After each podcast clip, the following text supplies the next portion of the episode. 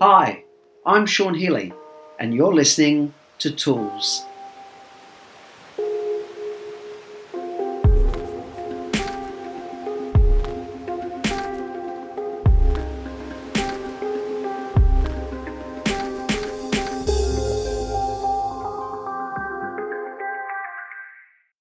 Hi everyone, Sean Healy, NLP trainer and change agent here, and welcome to episode 106 of Sean Healy Tools, a podcast designed to explore human dynamics so that we can better understand ourselves and others, and this leads to better quality relationships both in our home life and in the workplace. So, welcome to today's episode. Episode 106 is entitled Sibling Rivalry and Abuse. I thought I'd do an episode on this because um, in my exploration of um, abuse dynamics and over the years working with many, many people, um, I'm amazed at how often, uh, one, in terms of literature, I don't come across too much, and maybe that's just where my focus is um, around sibling abuse, uh, things that explore the the the, the implications of, of uh, mistreatment by siblings. Um, but I certainly do have many, many conversations with people around some of their worst experiences in their childhood um, came at the hands of siblings or cousins.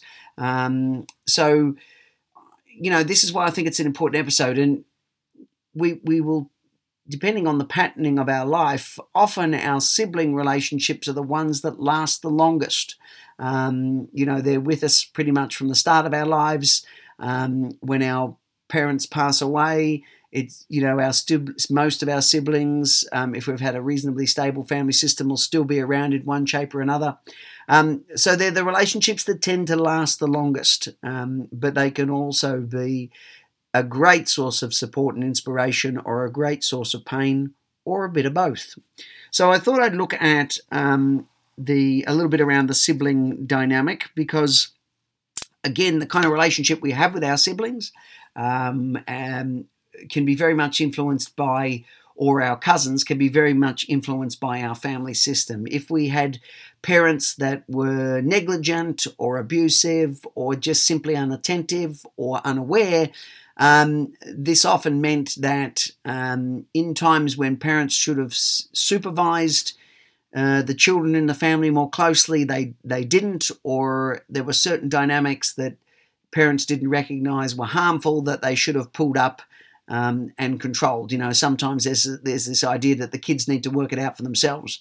Well, that's that's a very different difficult request if if you're you know younger and not as strong or not as um, developmentally mature or intellectually as developed as as a sibling. Um, and your sibling is certainly not going to be. You know, I remember I was I was. I'm the oldest child in both my um, on my father's side of the family system and on my mother's side. You know, I'm I'm the eldest um, of all the cousins, and obviously the oldest um, in my my sibling order. Um, both in terms of my um, the family I was adopted into and the my biological family of origin too. Um, so I got put from time to time in charge of children. Um, uh, or, or, or my cousins and my, my sibling young, who were younger than me, and things came up that I wasn't able to, I didn't have the skill sets to deal with effectively, um, or I was resentful for being put in charge with. You know, I had got a lot of fun with my um, with my family, and and there was a lot of things with um, you know siblings and cousins and all those kinds of things, and there were some really great times. Um, some of the most um, uh, you know precious of my life, but I can certainly look back at times where younger ones suffered at, at at my hands um, due to me, you know, wanting something or lashing out at them because I was resentful for being put in charge of them, or I was very stressed and anxious about being responsible for them. So again, lashing out, yelling, trying to demand younger children than myself to do things that I wanted to do, um, or I would just simply avoid the whole thing altogether because it was too stressful. Um, and depending on you know the kind of relationship we had with our siblings and how much that was influenced as a result of trying to navigate our relationship with our parents, um, we we can end up you know, if our parents were on the dysfunctional side, this can result in us having very dysfunctional sibling relationships or um, very bonded sibling relationships as a result. You know, um, the kids were left to kind of raise themselves, so to speak. So there can be a number of kind of dynamics that play out of this that that feed directly off, um, you know, the broader experiences in the family system.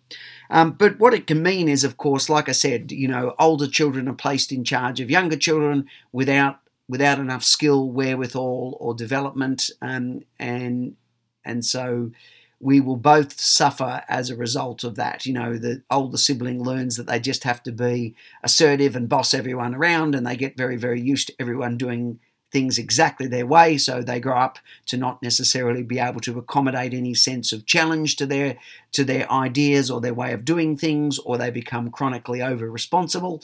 Um, and for little siblings, you know, we, grow up well. If we were teased, taunted, and belittled by older siblings and older relatives, then um, we might grow up to be very have low self esteem, um, poor self belief, or feeling very helpless and um, not feeling like we have much control or influence in the world. And there are a plethora of, you know, there are mountains of ways in which you know through the sibling dynamic we can we can come out with all kinds of behavioral responses that will affect our adult relationships not only with our siblings but also into our broader relationships that we have in our adult life.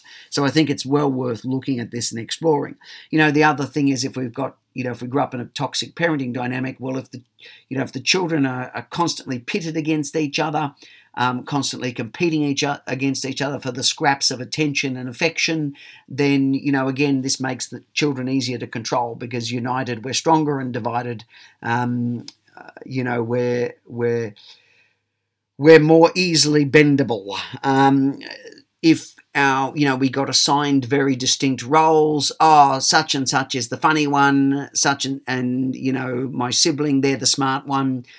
And then we can start to try to, you know, if those roles and labels and nicknames became very fixed, then we can end up associating with a role as a way to fit into the family system and, and moving further and further away from our own sense uh, of um, individuality or, you know, losing the the the nuance of expression. You know, the way I get attention in my family system is I'm the funny one. Um, so what that means is I don't get a chance to explore interacting with the family on, on a serious side or putting forward intellectual ideas or being able to sit in my distress about something because all the family wants from me or all I feel the family wants from me is to be the one who does the song, the singing, the dancing and the entertaining. Um, but I'm never really taken seriously, but I, but I am a, a great source of amusement and a good attention buffer. Um, and so if that worked for me, I might find – that that's the thing that I take out into my adult experiences, and I become the clown at work, or I become the clown in my relationship, um, and then that again because we, you know, we're denying um, exploring other avenues of self-expression. This means you know we've got limited choice, um, both in terms of how we approach intimacy and how we approach anxiety, and and you know we can suffer deeply as a result of um, you know, not being able to express as broadly and as freely as we would as we would like. Um, and apart from a role assignment, or like I said, competing with our siblings for the crumbs of attention from our parents, maybe our parents were chronically overworked, maybe they had addiction issues, maybe they had their own intimacy issues, all of that kind of stuff. So, um, you know, I come to see my siblings not not as a a point of resource and support and companionship, but rather um, as an irritant, as a as an affection and validation blocker, and somebody I just have to compete with. And so it can set up a lifelong dynamic where, you know, I even struggle to feel any genuine sense of regard towards my siblings because if they succeed, well, it triggers in me shame, embarrassment, and envy.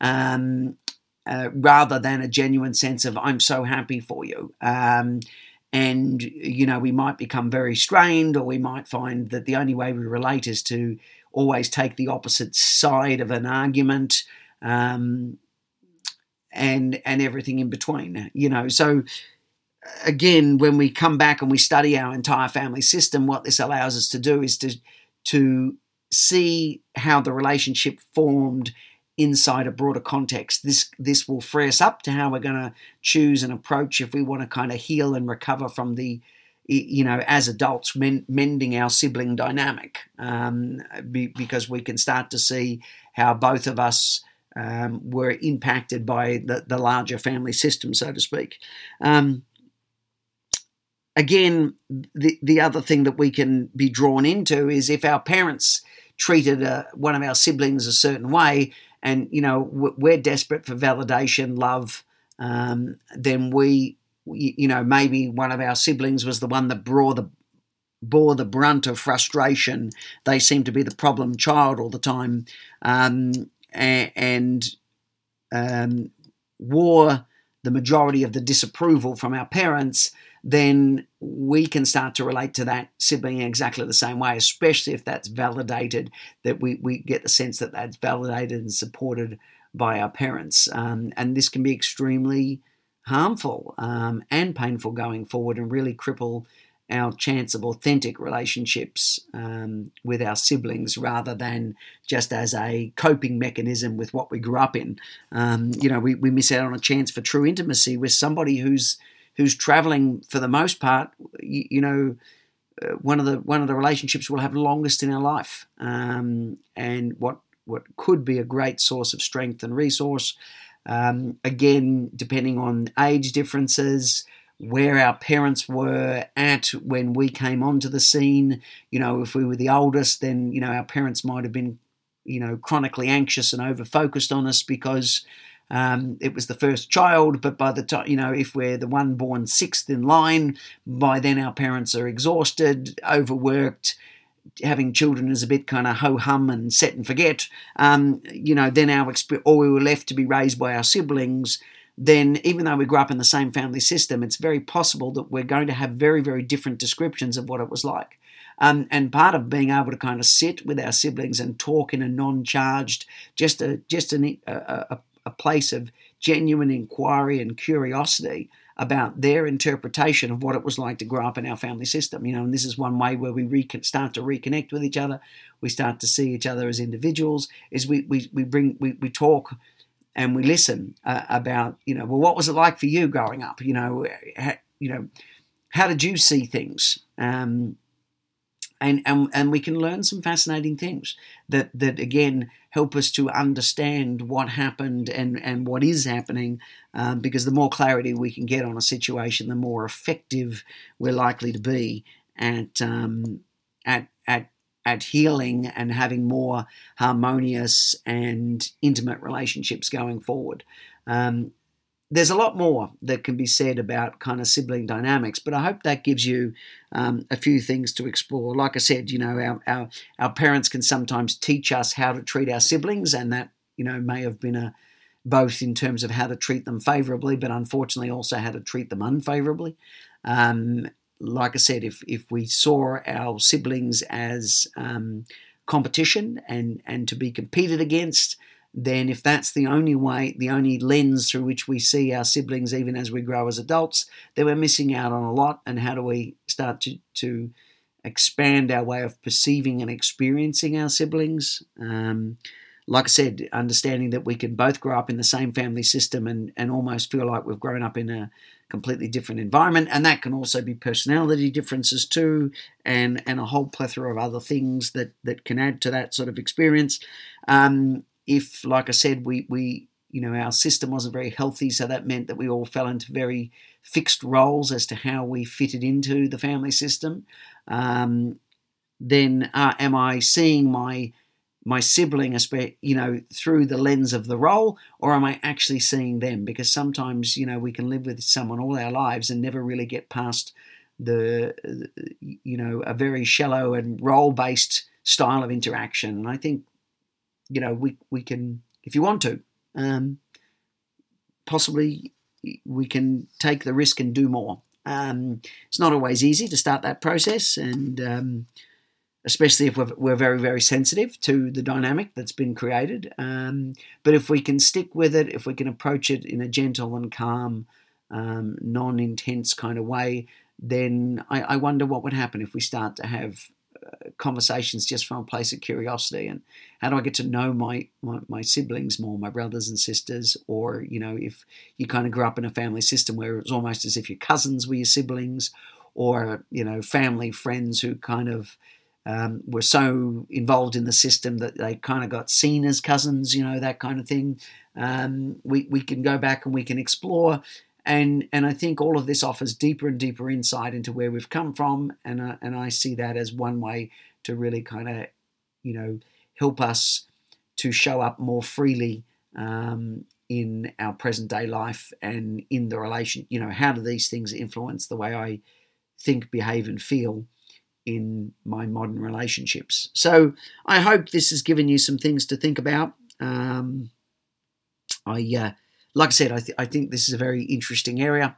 Thought I'd just do a, uh, an episode on it. Might revisit it again at some time, but it was just what was sitting in my my brain space at the moment. So there you go. Uh, for what it's worth. Um, for those of you who, like I have, like I said, have siblings. For those of you who who who don't, then it's looking at you know did we have surrogate siblings you know how did how did friends almost become um, like brothers and sisters and and how did that influence me in my life so it's um, I, I, think it has um, um a, a broad range of value if we want to kind of sit with this topic and consider its implications and how it's um, driving what we're doing in in in our present adult life. Um, but apart from that, um, as always, thank you uh, so much for listening to the episode. Um, I hope you enjoyed it.